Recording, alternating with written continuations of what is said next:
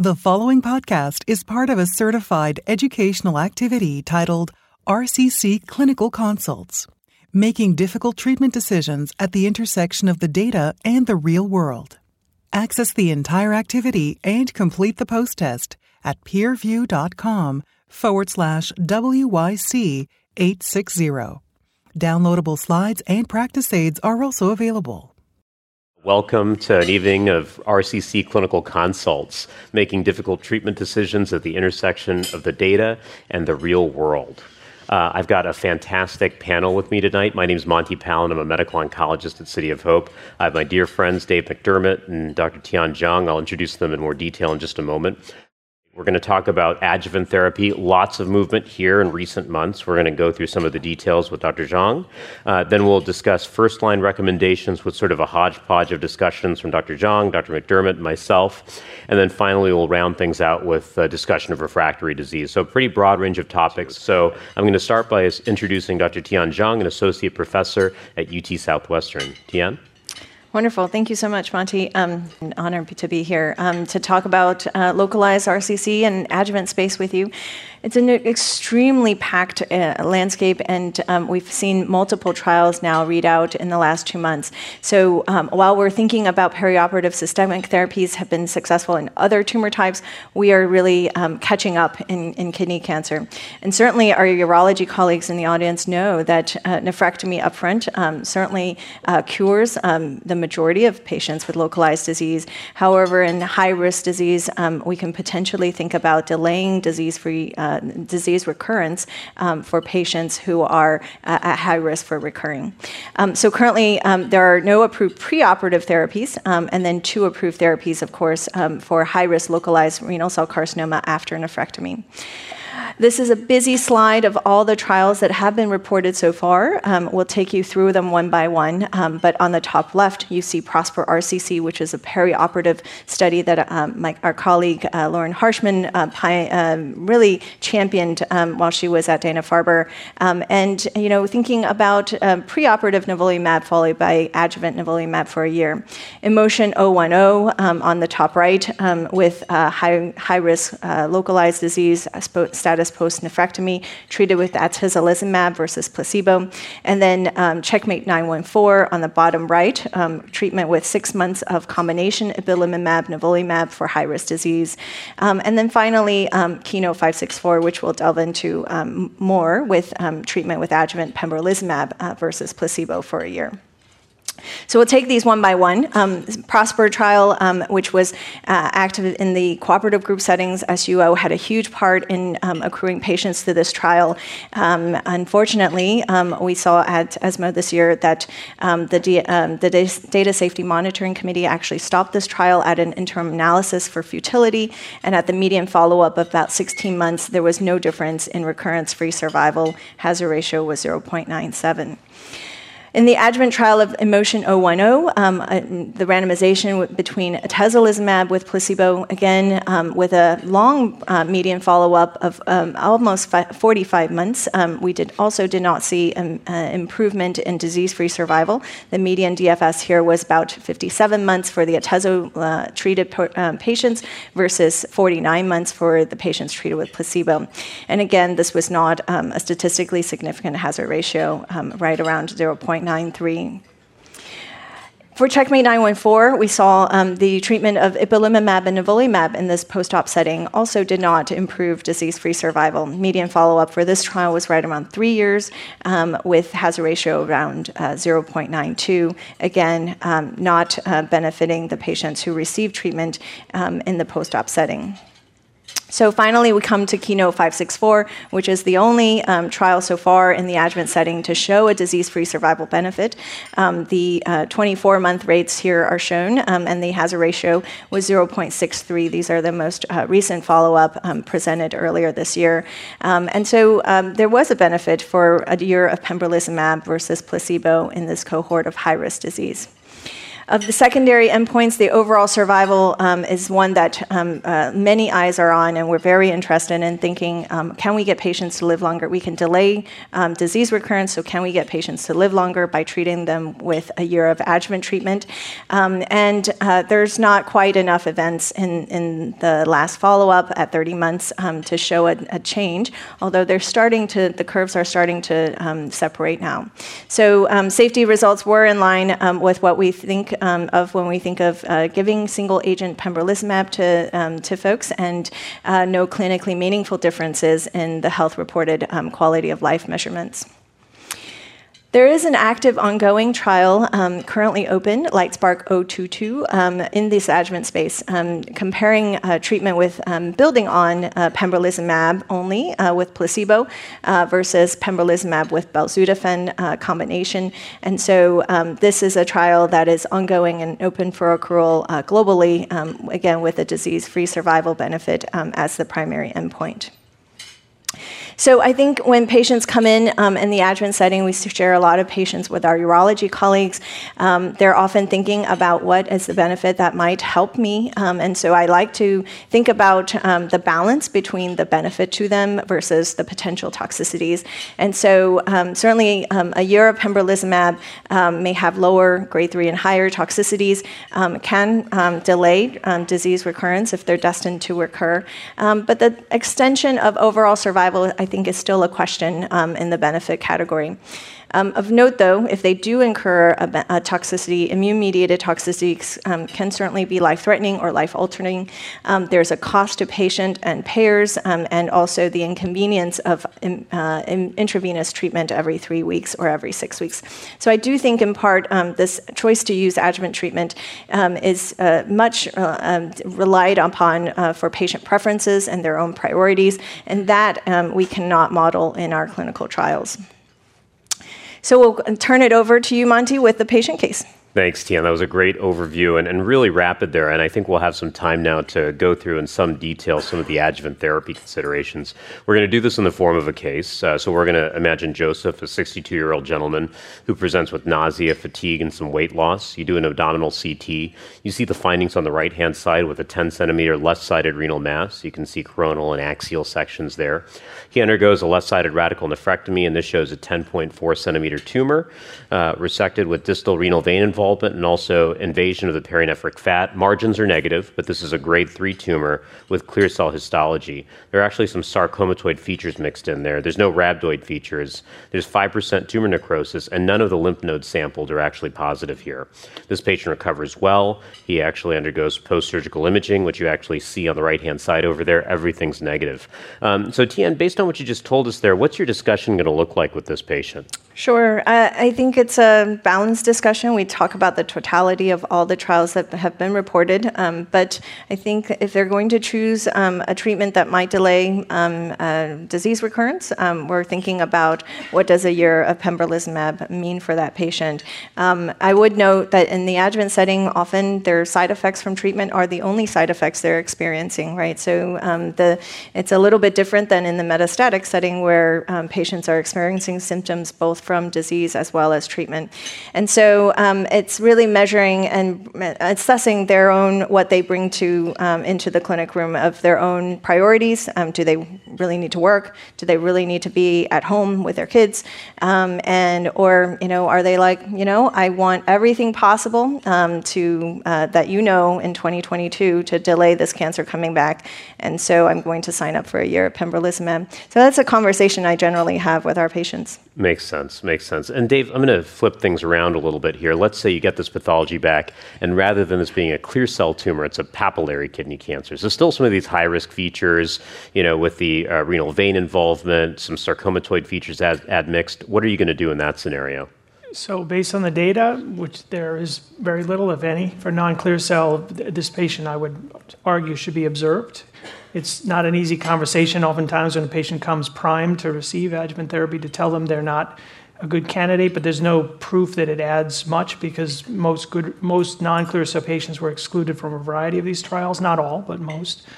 So uh, observation is the standard of care for this person and close watching, close scans. But then Joseph says to you, he actually picked up JCO not long ago and read the results from Keynote 427, which is Yep. your study looking at non-clear cell and pembrolizumab as single agent up front, 30% response rate. There's activity there, Dr. McDermott. Why won't you give me pembrolizumab? Well, they, you are making the argument for why those patients should have been included in the, in the, in the adjuvant study, but they weren't.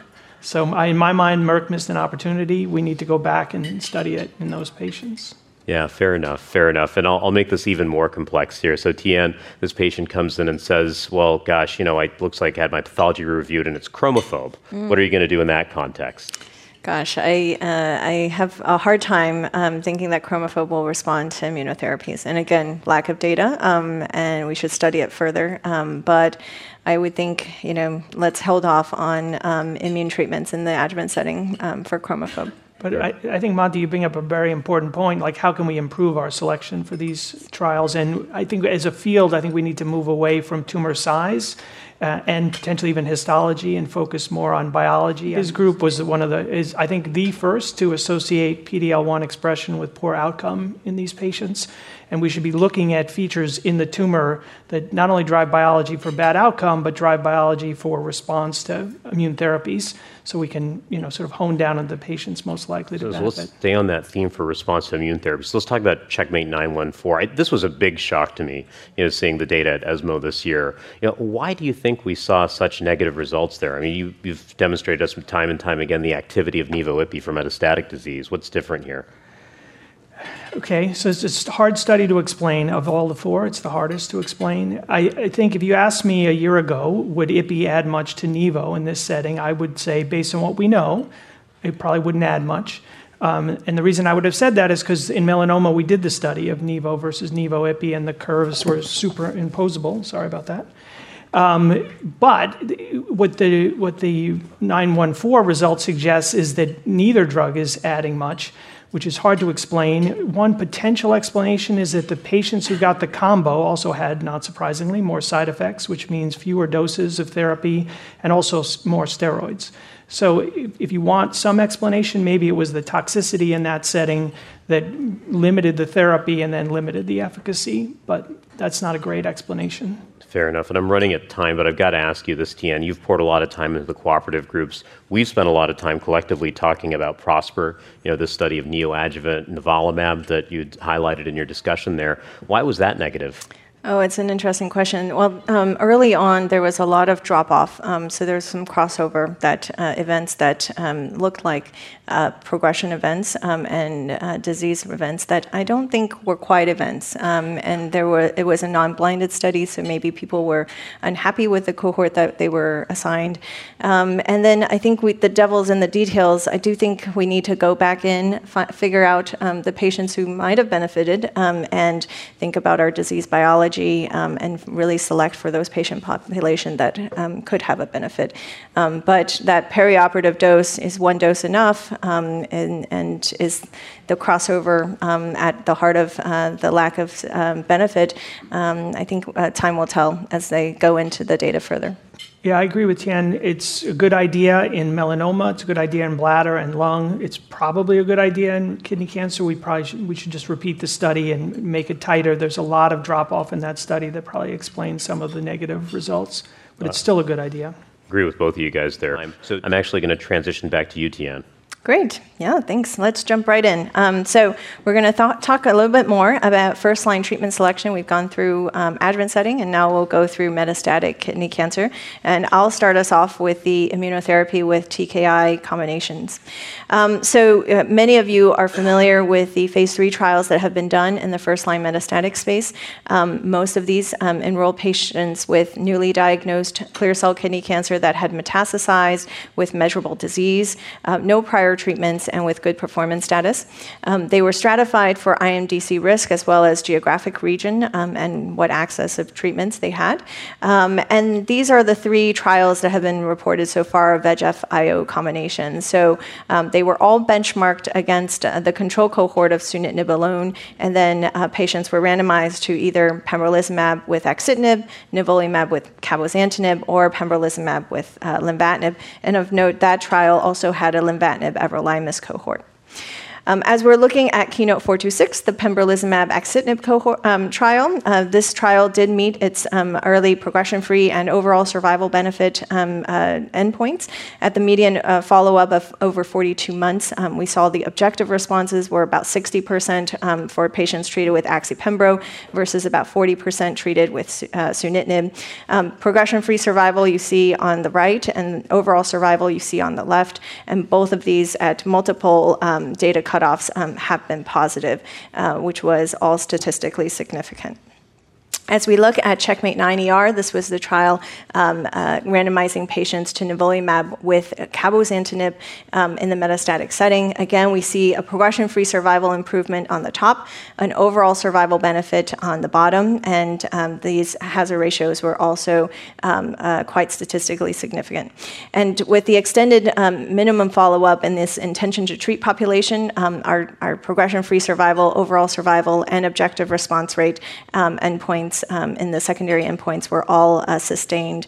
Um, and the final overall survival at the two year follow up was about 37 months um, for patients treated with Cabo and uh, Nivo uh, versus uh, 34 months um, for those treated with sunitinib. Um, so um, we saw this data at ASCO earlier this year of the depth of responses with Nivo and Cabo driving um, uh, how they uh, responded overall. Um, I won't belabor this point except to say that um, the, the more patients responded, the better um, uh, progression-free survival and overall survival they had. As we look at CLEAR, this was the, tri- um, the uh, three cohort study um, that uh, had lenvatinib and pembrolizumab uh, benchmarked against sunitinib. Um, these curves only show the two cohorts of lenvatinib and pembrolizumab versus sunitinib. Again, we see improvements in progression-free survival on top and, and also overall survival on the bottom. And the objective responses here, um, I, I, think, are pretty impressive. 71% um, overall, with complete response rates of 17%. I think the highest that we've seen um, in any of these VEGF-IO um, trials. Of note, the lenvatinib um, dose here was uh, 20 milligrams. I think uh, Monty will send us a zinger here shortly about that. And then as uh, we look at patient-reported outcomes here, clear on the left and checkmate 9 ER on the right. Sometimes I do associate patient better patient-reported outcomes, better quality of life with disease control and benefit. but you see here, um, Len Pembro versus sunitinib, maybe not so much separation, a little bit more separation between the two curves here um, for cabozantinib and nivolumab versus um, sunitinib. So, and then as we're thinking about toxicities and managing um, these overlapping toxicities of immune um, checkpoint inhibitor um, induced adverse events with um, uh, TKI induced events, we're often thinking a lot about, um, for the uh, checkpoint inhibitors, um, skin. So, I tell patients where the immune system's active is where they'll have toxicity. So, on the skin, cause rashes, pruritus in the GI tract, the diarrhea and nausea, vomiting, and the hepatitis uh, we're coming to see is, um, is quite difficult um, when we're combining treatments. Endocrine toxicities, of course, of which the most common is hypothyroidism, 10% or so. And then um, pulmonary um, uh, in the lungs, I tell patients this is more of a rare effect, but when it happens, it can be quite um, severe and potentially life threatening. So, how do we think about managing our adverse events and particularly the overlap um, when we're giving combination um, IO TKIs? I think that the easiest thing um, when patients have an event, um, and particularly if they're overlapping and we can't decipher whether it's um, from the TKI or from the immunotherapy, is to hold their um, uh, TKI first, right? So, if it's a rash, diarrhea, hepatitis, hypothyroidism, or encephalitis, we're often the easiest thing to do is have them hold the oral treatment. And then um, in uh, life threatening circumstances, we will add um, the, um, and, and, severe uh, circumstances, we will um, add steroids um, early on and think through our immune mediated adverse event toxicity guidelines. There's many now from ASCO, SITC, and ESMO and NCC, uh, NCCN to help us guide our multiple layers of treatment for these toxicities. And with that, I'll pass it back to you. Yeah, absolutely. I'm going to hand it to Dave in just a second. And I've never been in this situation before, so Tian just handed me back three minutes as the moderator. So I, I, we're going to have a lot of time for really great discussion and dialogue here. And maybe I'll use this as an opportunity to ask one of the questions that popped up from the audience. So, you know, I'm seeing this phenomenon a lot in Los Angeles. I don't know if you're seeing the same in Dallas or in Boston. You know, a lot of folks are looking at the clear data, for instance, saying, gosh, 71% response rate. I want to do that with the toxicity considerations and so forth, they're starting with lower doses of lenvatinib, 10 milligrams, 8 milligrams, et cetera. How do you feel about that? That relates to one of the questions that popped up here. Uh, well, for me, um, I've mostly been um, starting. I mean, the patient who sits in front of us at the very beginning um, of metastatic kidney cancer treatment is probably as fit as they're going to be. So I do try to uh, start with 20 or with even with 18 um, if possible, um, and, and, try to drive that early disease response. Um, I have not so much started at 14 or 10. How about you, Dave? Yeah, no, it's not easy. You can't predict an individual's MTD before you dose them, and you have to be ready to drop the dose, particularly with Lenva, pretty quick. Um, oftentimes, you can dial it back up over over time, but uh, you know, ideally, these would be dosed at the minimum effective dose, not at the MTB TD. Some at some point, it would be great if we dosed them more like thalidomide was dosed, where you start at a lower dose and ramp up. I think there'd be fewer dose interruptions, dose continuations. Because unfortunately, if you if you try the 20 milligram approach, patients will feel crappy and then sometimes want to give up, which is not what you want. So I, you know, I'm quick to dose reduce if I'm using that combo. Yeah, in some ways, I'll just throw in my, my perspective here. You know, I tend to start with Cabo Nivo up front just because of that development strategy being so different. With lenvatinib, you know, we sort of went from 18 milligrams in the refractory setting up to 20 up front. With Cabo, we sort of backed down from 60 to 40 milligrams, and I find that to be a lot more tolerable. So, you know, taking that approach, I really don't have to necessarily dose reduce up front. I find that to be quite useful. Um, so I'm going to pass it over to you, Dave, to walk us through IO in the frontline setting. Thank you, Monty. The outcomes for kidney cancer patients were really poor in the metastatic setting. And one thing that's improved them is the advent, as you all know, of immune checkpoint blockade, first in the second line, and now moving it up into the first line. That's the big difference in our outcomes. Whether these other drugs like VEGF or CTLA4 add much to PD1 is still, you know, in question in some in some ways. And let's talk about the story of PD1 and CTLA4. So, this is the trial that led to the approval of Nivo-IPI in frontline kidney cancer. In many ways, this trial design is similar to the ones that Tian um, just described. Treatment naive patients, clear cell patients, good performance status.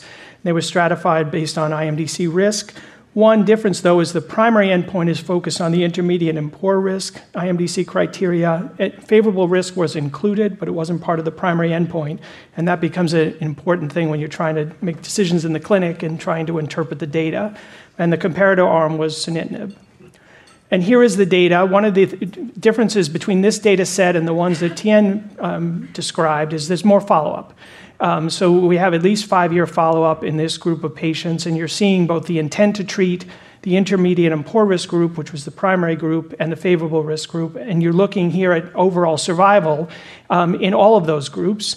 Um, had this been an intent to treat population study, which some argue that it should have been, you would have seen a clear benefit for overall survival in all patients. Clear benefit for overall survival in intermediate and poor risk. Those curves separate relatively early, and they stay separate um, but even in the favorable risk group, initially the Sutent group was doing better, um, and now you're seeing some potential crossing of those curves, which will be interesting to follow as we get seven, eight, ten years of of follow up. So I think the story here is the late benefits of this combination are in some ways more impressive than the early. And one of the issues early is there's some patients who need VEGF blockade, and if they don't get it early on, they might not make it to second line treatment. So when you're if you're giving someone Nivo-IPI, you have to be thinking if someone progresses, I'm ready to give the VEGF TKI right away. When this study was done, we were under the impression that there could be some pseudo progression in patients getting immune therapy. And I think, at least in kidney cancer, most progression is real progression, and you need to move on to VEGF. Otherwise, the patients may not make it to second line therapy. This is uh, progression free survival, once again at five years. These curves are interesting to me as someone who advocates for immune therapy. These are you know, flat tails or starting to become sort of plateaus in these tails on these curves, which is a, a sense that the benefit is durable, and in some patients, durable even after the treatment stopped, because uh, some of these patients had to stop treatment because of toxicity, for example. So you're starting to see that in the intent to treat population, intermediate and poor risk. There looks like there's a plateau. So 30% of patients approximately have not progressed at five years, which is a you know pretty good number um, given our historical. Um, and even in that favorable risk group, you're starting to see benefit. And this gets back to the point about biology versus IMDC risk. Um, there are patients in that favorable risk group who probably do benefit, but probably can't get the combo because it's not approved in that group of patients, and that's obviously something we can talk about. That's particularly true outside the US. So, as far as follow up, as far as response data, this is a similar story to what you see in the VEGF story. We do see complete responses. We get excited in the field of immune therapy when we see complete responses because sometimes those are durable off uh, drug, the one issue as far as response rate that I sort of alluded to before is there is a higher primary PD rate for Ipi/Nivo, meaning there's a higher percentage of patients whose first response is progression. If you exclude the VEGF than if you include it, so that's something to think about. But the responses are durable. You're seeing that not reached, that NR as far as median duration response for both the intent to treat and the intermediate and poor risk group. So that's an encouraging number. Adverse events are an issue. Tian went through the adverse events. They are similar um, with these drugs compared whether you're giving VEGF or you're giving CTLA4. The difference is both the intensity and the frequency is certainly greater, probably two times greater if you're adding CTLA4. So you have to have a, a team that's comfortable giving the combo um, because you're going to need help managing these patients, particularly early on. But once you have a team that's comfortable managing the side effects with early intervention, they usually can be very successfully uh, managed. Um, another issue as far as adverse events is it not maybe not surprisingly they tend to skew early in the early in the regimen when patients are getting both drugs. So early on, when they're in the first three months, for example, where they're getting CTLA4, you see the highest incidence of treatment-related adverse events, the highest incidence of grade three or four adverse events. But interestingly, as patients, maybe not surprisingly, come off CTLA4 and are just on single agent, the incidence of new adverse events is uncommon, and, and grade three and four events are pretty rare. So if you can get the patients through that first three to six months, they, they generally do pretty well and not, are not experiencing new problems, which is probably why quality of life is also good with this combination, because for most of the time patients are on this regimen, they're just on single agent PD1. They're not getting new side effects for the most part, um, and they feel pretty good um, particularly compared to the chronic side effects of uh, VEGF. So the intensity is greater when you add CTLA4. The chronic, um, more annoying side effects are an issue when you're dealing with VEGF. So it depends on your sort of preference. Uh, treatment free survival is what we call a novel endpoint we're trying to define with immune therapies. As I sort of alluded to, both the good and the bad effects of immune therapy can persist even after the treatment stops. So, the good news is with immune therapy, some patients can have remissions. The bad news is some of those side effects can continue even when you stop the drugs. And what this shows, particularly in the light blue areas, that's describing this period of treatment free survival where patients are not just alive, but they're alive off drug. So you can see survival is greater in both the intent to treat and intermediate and poor, but treatment free survival is twice as much in the intermediate and poor risk and three times as much in the favorable risk group. So patients are not just alive, they're more likely to be alive off drug, which is something you can have a conversation a, with a patient about. You can say, well, the survival is X, treatment free survival is Y, the risks are greater side effect wise, what would you like to do? And some patients are more willing to take the intense side effects if there's a greater chance of being able to stop drug, and others are not. And others are certainly not appropriate for that intensity. Back to you, Monty. Great. Uh, excellent summary, Dave. A couple of really good questions that rolled in. I take it based on what you just said there that you would be willing to offer a patient with favorable risk Nivo Ipi up front. Is that right? I personally do that, but I don't say that usually in front of a microphone because it's not. Except today. It's, well, yeah. and Tian, what do you think about that? What, what is your conversation like with a favorable risk patient? Uh, it's interesting. We had a conversation earlier that favorable risk disease, I think, is hard because um, you know if, if their goals are really to uh, get a complete response, well, you know, maybe we should think about um, ipi-nivo, especially for the lack of um, uh, uh, sustained adverse events um, and toxicities over the longer term. Um, so we've, I've, I have given it um, off-label for favorable risk disease, but it, it's a conversation with the um, with the patient. Fair enough, fair enough. And we're not going to address that in these case scenarios. I thought it was worthwhile discussing, but we are going to shift now to an intermediate risk case. So this is Joseph, 62 year old gentleman. Envision a similar scenario to previous, okay? So he had this 10 centimeter renal mass that was resected. He undergoes a left sided radical nephrectomy. He had the pathologic T3 staging, as we saw earlier. So two years elapses now, and he's classified as intermediate risk disease at the time of uh, relapse, in this case with pulmonary nodularities. He has a hemoglobin of 9.5, KPS of 90%. as neutrophils, platelets, and calcium levels are normal. Um, how would you sort of talk through the options for this patient? Tian, maybe we'll start with you. Uh, sure. I think he has intermediate risk disease for sure with the anemia. And so, two lung nodules, I think there's probably time. Um, in my mind, these are the viable patients um, for ipi-nivo in the frontline setting. Uh, but certainly, if he wanted um, a, a, slam dunk option for early disease response, then um, the uh, VEGF IO combinations are certainly options as well. So I, I, think this scenario is too easy, actually. So I, I, think this is something that we all probably know, you know, how to address to at least some extent. So I'm going to sort of twist this a little bit, okay?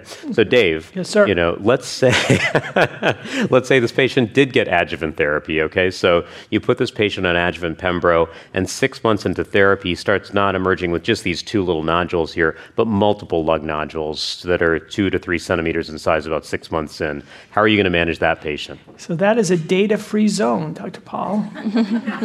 we need to do trials in that space, but I, in, what you're describing is someone who's gotten a reasonable amount of PD-1 and progressed pretty soon after. That patient is probably PD-1 resistant, refractory, not likely to benefit from PD-1. There's no proof that person's going to benefit from a reinsertion of PD-1, so I would switch to VEGF blockade, um, you know, something like cabozantinib probably in that setting as monotherapy. That makes perfect unless sense. your trial is positive, unless contact three is positive, which we'll talk about later. Perfect, perfect. Now let me flip that scenario just a teeny bit further. And Dave, I'm going to stick with you. I'm, I'm ready for it. so this patient actually rounds out that full year of pembrolizumab. Okay, yes, and we're not going to say we've waited two or three years. I think that's a straightforward scenario for rechallenge. Let's say six months passes okay, after that patient progresses beyond a year of adjuvant pembro, and then they start recurring in a relatively rapid fashion, what are you going to do? Uh, that seems pretty similar to the last example. I thought it was six months. He six months six after pembro this time, not during pembro. Oh, okay, fine. Okay, yeah. well, all right. So they, it is conceivable that there are some patients who are PD-1 deficient, okay, meaning who need chronic PD-1 blockade. In the original trials of PD-1, um, both Nivo and Pembro, you could only get PD-1 for up to two years and then stopped. Um, some of those patients, um, you know, continued in benefit even off drug, and some progressed and they had to be re-challenged, and some of those patients benefited. The exact percentages are hard to quote because the studies were really small, and only in melanoma do we have a large enough group of those patients to have a sense that if you make it out to two years in response, 90% of those people are still in response. That number is probably less in kidney cancer, and there's probably some patients who can be salvaged. We obviously have to study it, but I would re challenge in that setting, but I wouldn't expect much because there's no real data that says, you know, there's a 40% chance of success or an 80% chance. It might help, but I wouldn't, you know, there's no proof that it's going to help. That patient is also probably resistant to PD-1. Fair enough. Fair enough. Okay. Where's that line in the sand for you? What is it during pembrolizumab when you have progression that you might just jump right to? That? I mean, your six month is close. I would prefer you know longer. I mean, six month implies they were benefiting when they were on drug, and when the drug is out of their system because it, it has a very long life on your T cells, it stays there for months. That implies that they're somehow missing it. So I like your six month cutoff for a rechallenge. But we have to be careful. We need to insist on, how about this, doing trials in that setting? You know, because otherwise we're going to be giving drugs where there's no clear benefit. Okay, all right. I, I threw you some zingers and you uh, threw them back at me. Very good. I Perfect. politely, I, tossed- I handed that to you. Very good, very good. So again, this scenario too straightforward here, Tian. We're going to change it around a little bit. Okay. So this patient recurs again, not in this fashion with just two small lung nodularities. You know, let's say they have multiple lung nodules, but the histology here is not, in fact, uh, clear cell. It's papillary. So what are you going to treat this patient with? Well, in papillary, um, I, th- I think it's important to think about trials. Um, but your trial uh, showed us that it was important to treat these patients with cabozantinib frontline um, more than sunitinib for SWOG 1500. And now we have SWOG 2200 open, so uh, they would be definitely candidates for um, cabozantinib atezolizumab versus cabozantinib in that upfront setting. Um, so I would think about those, um, and if um, they're not uh, close to a, a center that has a SWOG trial open, then um, certainly thinking about Cabo first. But let's say Joseph goes to the Lancet, reads the data there, you know, and says 23% response rate with cabozantinib, right? But then also pulls up a JCO article for cabo-atezo and says, wait a minute, there's a 47% response rate here. Dave, what would you do in that setting? Uh, would you go to doublet therapy up front? Would you stick with singlet therapy with cabo? I would stick with Cabo, you know, do a larger study. The, it's not, I, I would doubt that Atezo would add much in the salvage setting to pembrolizumab. Okay, very good. We're going to get even tougher over here because we actually have lots of time, thanks to you guys. Um, so we're going to change this to a patient with chromophobe disease. Okay, so Dave, I'm going to stick with you here. Great. So, so this patient has chromophobe disease that's metastasized to the lungs now. Um, you know, we can keep the other variables the same. This is two years out, but this is more rapid progression that we're seeing here. Not you're really a candidate for oligometastatic therapy. What systemic treatment would you start with there? Uh, not many studies specifically on chromophobe, and as Tian mentioned before, most of the data we have on chromophobe is small subsets, small slivers from trials like 427, where we treated 10 patients or so with chromophobe and only had one responder.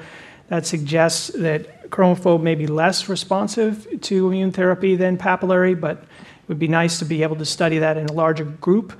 The, one trial that has probably the best data that I've seen is Tom Hutson's Len-Ev combination in chromophobe, where I think they had like a 40% response rate. Um, in that, you know, admittedly small, but I think that was much, you know, uh, maybe 40 or 50 patients. I forget the exact N, but that's something. If I was going to go with targeted therapy, that's what I do when I see those patients. I don't see many of them; they're hard to study, but that's the best data I've seen for that specific histology. Tian, anything to add to that? Oh, I mean, if it's very small and maybe one lung nodule, maybe we ask for a surgical resection um, because you know I think the the jury is still out.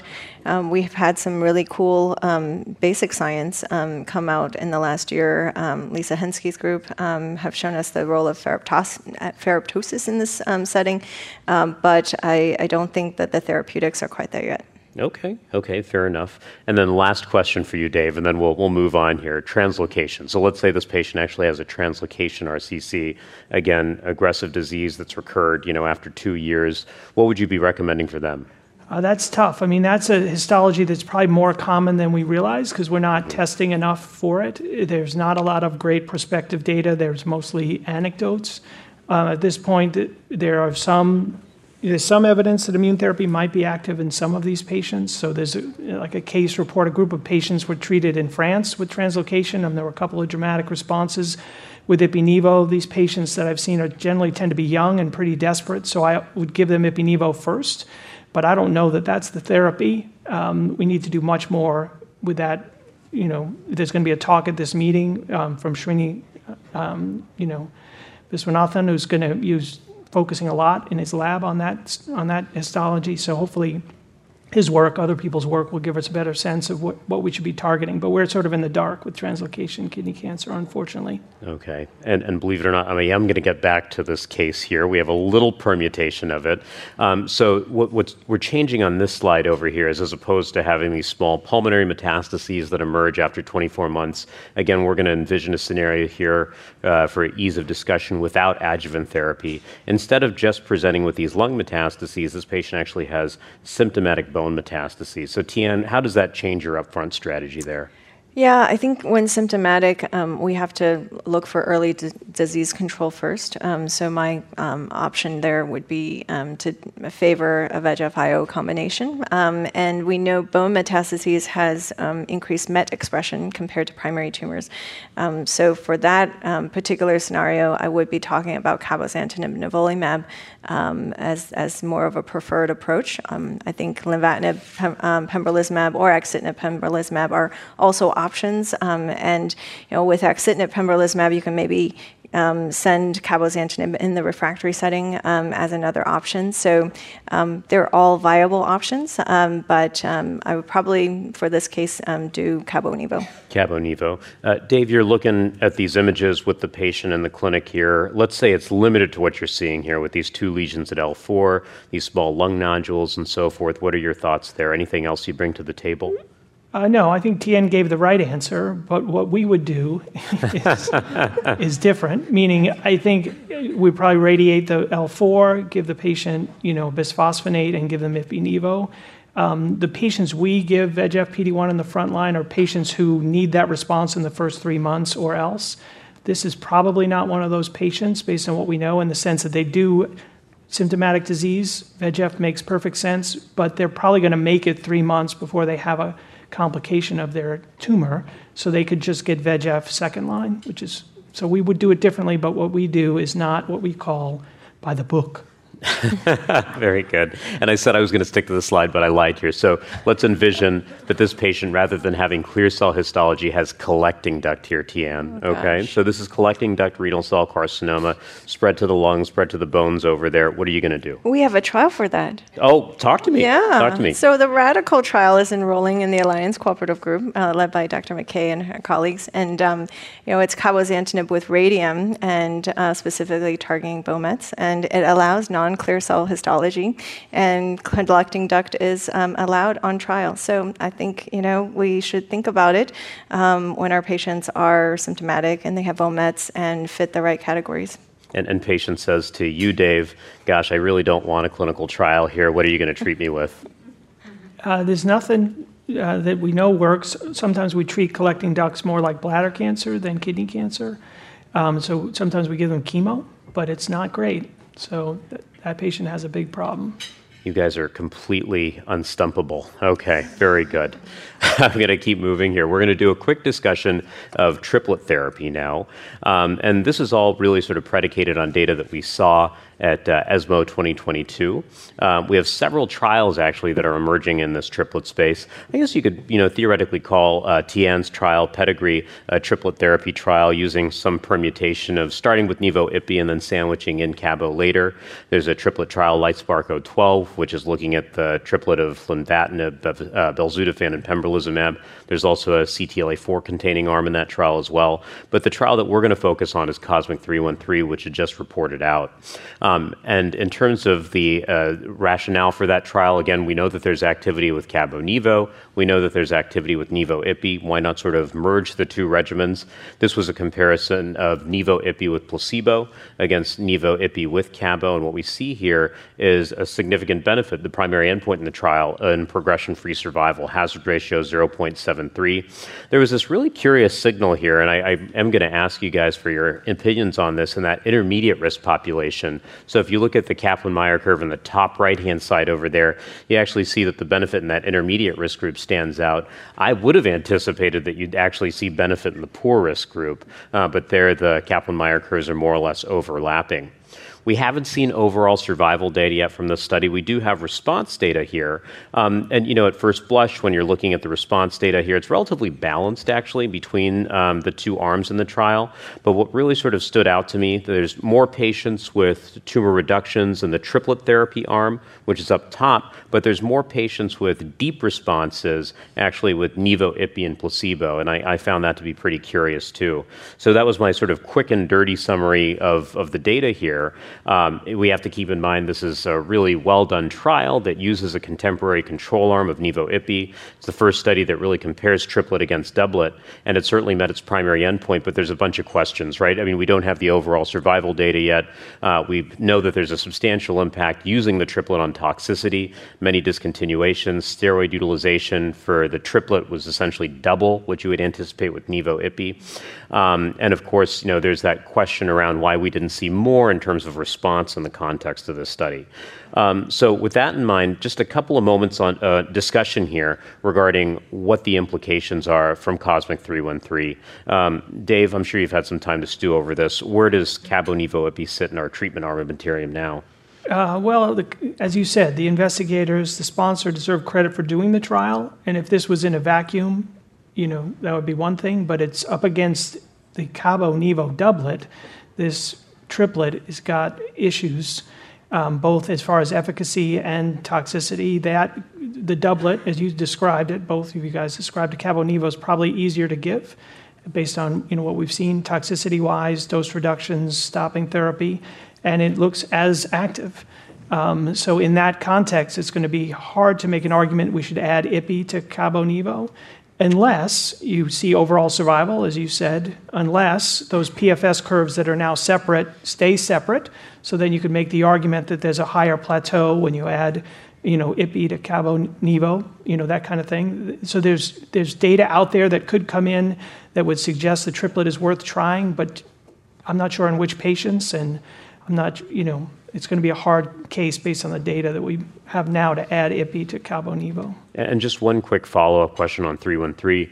Tian, as you look at the data, there's that curious finding with intermediate risk versus poor risk. Any way that you can rationalize that? Right. You know, we really hope that um, for the poor-risk disease, we would have something more, right? If um, someone is coming in and they will not see second-line therapy, I'd like to throw everything I have um, that I know to be active. Um but in the poor-risk disease setting, we saw a crossing of that curve. Um, as I'm sitting here stewing and I'm thinking about that disease population, um, it is a disease population that patients can't afford to stop therapy. And so it goes into the toxicity portion of this. Um, there were higher um, transaminase elevations, uh, grade 3/4 um, hypertension, as well as the pancreas amylase and lipase elevations. And so with the triplets, a lot of dose holds, modifications, about 58% of patients actually got all four doses of Ipi and so you know, I think that possibly made the change in that crossing of the curves. Those patients really need more dose intensity, um, and they can't afford to stop treatment. Interesting. And I'm going to turn it back over to Dave to round things out with the discussion of refractory disease. Thanks, Monty. Uh, once again, this is somewhat of a data-free zone in that while we have data in the second and third line, like here with tivozanib, most of this is in the pre-PD-1 as first-line era. So we still need better studies for patients who failed PD-1 up front. So this is the trial that led to the tivozanib being FDA approved. This was a head-to-head comparison in patients who had received at least two prior therapies. This was tivozanib versus an older standard, sorafenib, and this was a clear win on both uh, PFS and on tolerability uh, for tivozanib. And one of the interesting things you see about these curves, it's a little bit unusual, is these curves separate but seem to stay separate. So, there seems like a subpopulation of patients who are getting a benefit there out at beyond three, maybe even four years. So that's unusual for a heavily pretreated population. And this gets to the question of the impact of survival um, of tivozanib. Tivozanib had issues with the in the TIVO-1 study as it relates to the hazard ratio for overall survival. What we've seen with this data as it matures is the overall survival impact seems to be growing. It's not statistically significant, but the hazard ratio for overall survival seems to be improving, and that probably gets to that question, the issue we were talking about before, is that tivozanib is having an impact in a subset of patients for a long time that may be impacting those patients' survival. What about combinations? Well, tivozanib has been tested in combination with nivolumab, and it looks active, and it looks safe. Uh, tivozanib is a pretty clean and pretty potent VEGF inhibitor, so it's probably not that surprising that it could be safely given with nivolumab. And the investigators are moving this into a phase III uh, pivotal study of TiVo-2 uh, in patients who have seen uh, prior therapy. So this is going to compare TiVo to TiVo-Nivo, and this will help us get data for that setting of when patients fail PD-1 combination upfront, what works, what salvages those patients. Moving on to HIF-2 alpha blockade. As many of you know, HIF-2 alpha is an important transcription factor that drives most clear cell kidney cancer. The science behind the importance of VHL and HIF uh, and VEGF, at least part of that story as it relates to oxygen sensing, actually led to the 2019 Nobel Prize for uh, Dr. Bill Kaelin from Dana-Farber Cancer Institute. This story is only a small part of what led to that Nobel Prize. This is, can we target that transcription factor that's important in oxygen sensing, HIF-2? Um, and uh, An inhibitor was developed originally by a small company here, I think, in Texas, uh, Peloton, originally with science that came out of UT Southwestern and now has been uh, purchased by Merck and developed, and it looks active once again in a subset of patients. So this is a completely new target in kidney cancer. Importantly, this is targeting something that's in the tumor, um, and you see a 25% response rate. Interestingly, those responses happen more slowly than we see with VEGF, and they often last a pretty long time. Um, and the toxicity profile, importantly, is also much cleaner than we see with VEGF. So there are on-target toxicities that you have to learn how to manage, like anemia, for example, which is managed with erythropoietin injections, for example, if it's significant, uh, but very manageable. Same thing with hypoxemia has to be watched for, but all of the other annoying side effects don't happen as much with this drug, which allows it to be given for longer as a single agent, but also in combination, um, and it's now being tested in a variety of different combinations. And this gets at what I was talking about before, um, belzutifan in combination with VEGF blockade, in this case of cabozantinib, that seems to increase the response rate, increase progression-free survival, but once again, we need um, randomized data, and so belzutifan is now being compared to cabozantinib. Belzutifan will be combined with lenvatinib and compared to cabozantinib in the second line. So we have both a late-line trial with belzutifan and a second-line trial. So this could be the next big thing for our patients with kidney cancer. These are those two trials that I mentioned before, one against everolimus in the salvage setting and one against cabozantinib um, head-to-head. So more to come on that. This also, belzutifan is now also part of some triplet combinations with immune therapy. So you'll be hearing more and more about that in the next year or two. Several other companies have HIF inhibitors in development. As Monty mentioned before, um, cabozantinib plus atezolizumab looks active. This is the uh, COSMIC-021 study with activity, clear activity in clear cell kidney cancer with this combination. And once again, the question is, where do you test it, You know, how effective it is uh, in comparison? So that you're going to compare cabozantinib to cabozantinib atezolizumab in the CONTACT-03 study. This is also a very important study getting at those questions of, can PD-L1 salvage a PD-1 failure? For example, are there some patients who are PD-1 deficient and need chronic uh, PD-1 pathway blockade? This study will help us get at those answers. Back to you, Monty. Um, so we're going to envision that same scenario as we had previously. We're going to picture that patient, Joseph, having gotten nivolumab and ipilimumab in the frontline setting. He actually had a partial response at around the nine-month mark, but at 15 months, he starts developing progression with new and enlarging lung nodules. He develops this two-centimeter nodule within the liver that you can see highlighted on this uh, uh, CT scan image here. Now, Tian, what would you say to this patient in that particular context after just having progressed on Nivo/Ipi? Sure. Well, this patient has never seen any of our VEGF um, uh, treatments and targeted therapies, and so um, I certainly think that that would be what we reach for. Um, and so we have data from METEOR with cabozantinib, not necessarily with IO refractory disease, but I think we extrapolate from that patient population. And then also axitinib, we could also give a try. And then recently, we did see uh, Joe Lee's data from uh, Memorial Sloan Kettering with Um, lenvatinib and pembrolizumab. So if they were like, "I really want to stick on my um, immunotherapy," and they had an early response, maybe um, we think about len/pembro for them as well. That's interesting. I want to stay on the theme of len/pembro, Dave. What do you think about that? Uh, would you continue IO in this context? Um, well, do we do it? Yes. Should we do it? Eh, probably not.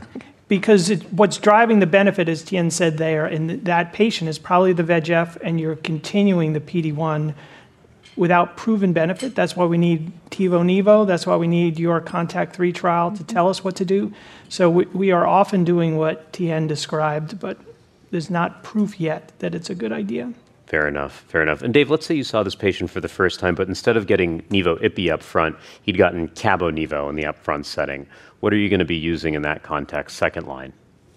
Uh, yeah, right. Less less likely to use Ipi salvage, so Nivo/Ipi, although there is actual data on Ipi salvage. It's not great, but there's multiple studies where we've started Nivo, and then we've added Ipi at other time points, and there's probably a 5%-15% response rate in that setting.